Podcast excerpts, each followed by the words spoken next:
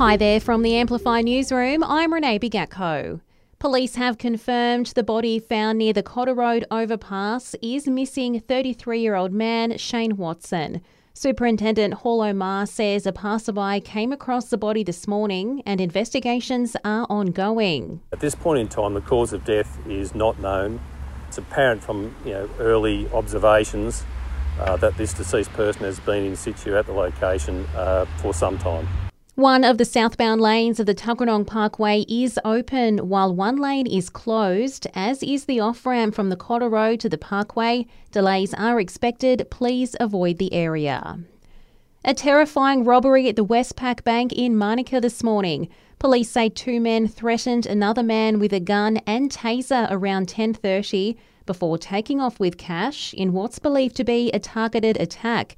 Anyone with info or footage is urged to call Crime Stoppers. A major boost for Medicare in next month's federal budget, with $2.2 billion being allocated for reform measures. It's been endorsed by state and territory leaders at today's National Cabinet meeting.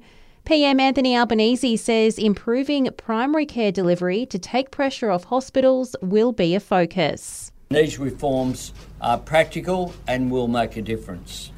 Firstly, supporting workforces to work at top of scope, including pharmacists, nurses, and paramedics.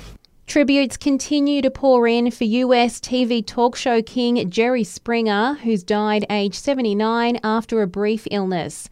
At its peak, his self titled show surpassed Oprah Winfrey's show in the TV ratings. It ran for 27 years. Aussie gamblers will soon be blocked from using credit cards to place bets online. The federal government will introduce the new legislation within months to bring online wagering into line with gaming machines at the casino. Fenner MP Andrew Leigh says it's in line with community beliefs. One recent survey found that four out of five Australians believe gambling with credit cards should be restricted or banned. Demolition work kicks off at Canberra Hospital later this year to make way for a new pathology and clinical support building. Buildings 6 and 23 will be torn down, but ACT Health insists staff will be relocated and there'll be no impact on services. And a host of Aussies will head to the UK as part of the Australian contingent attending the coronation of King Charles. Among them is Socceroo star Sam Kerr, comedian and TV presenter Adam Hills, and muso Nick Cave. And that's the latest in news. We'll have a full wrap of today's headlines for you right here this evening.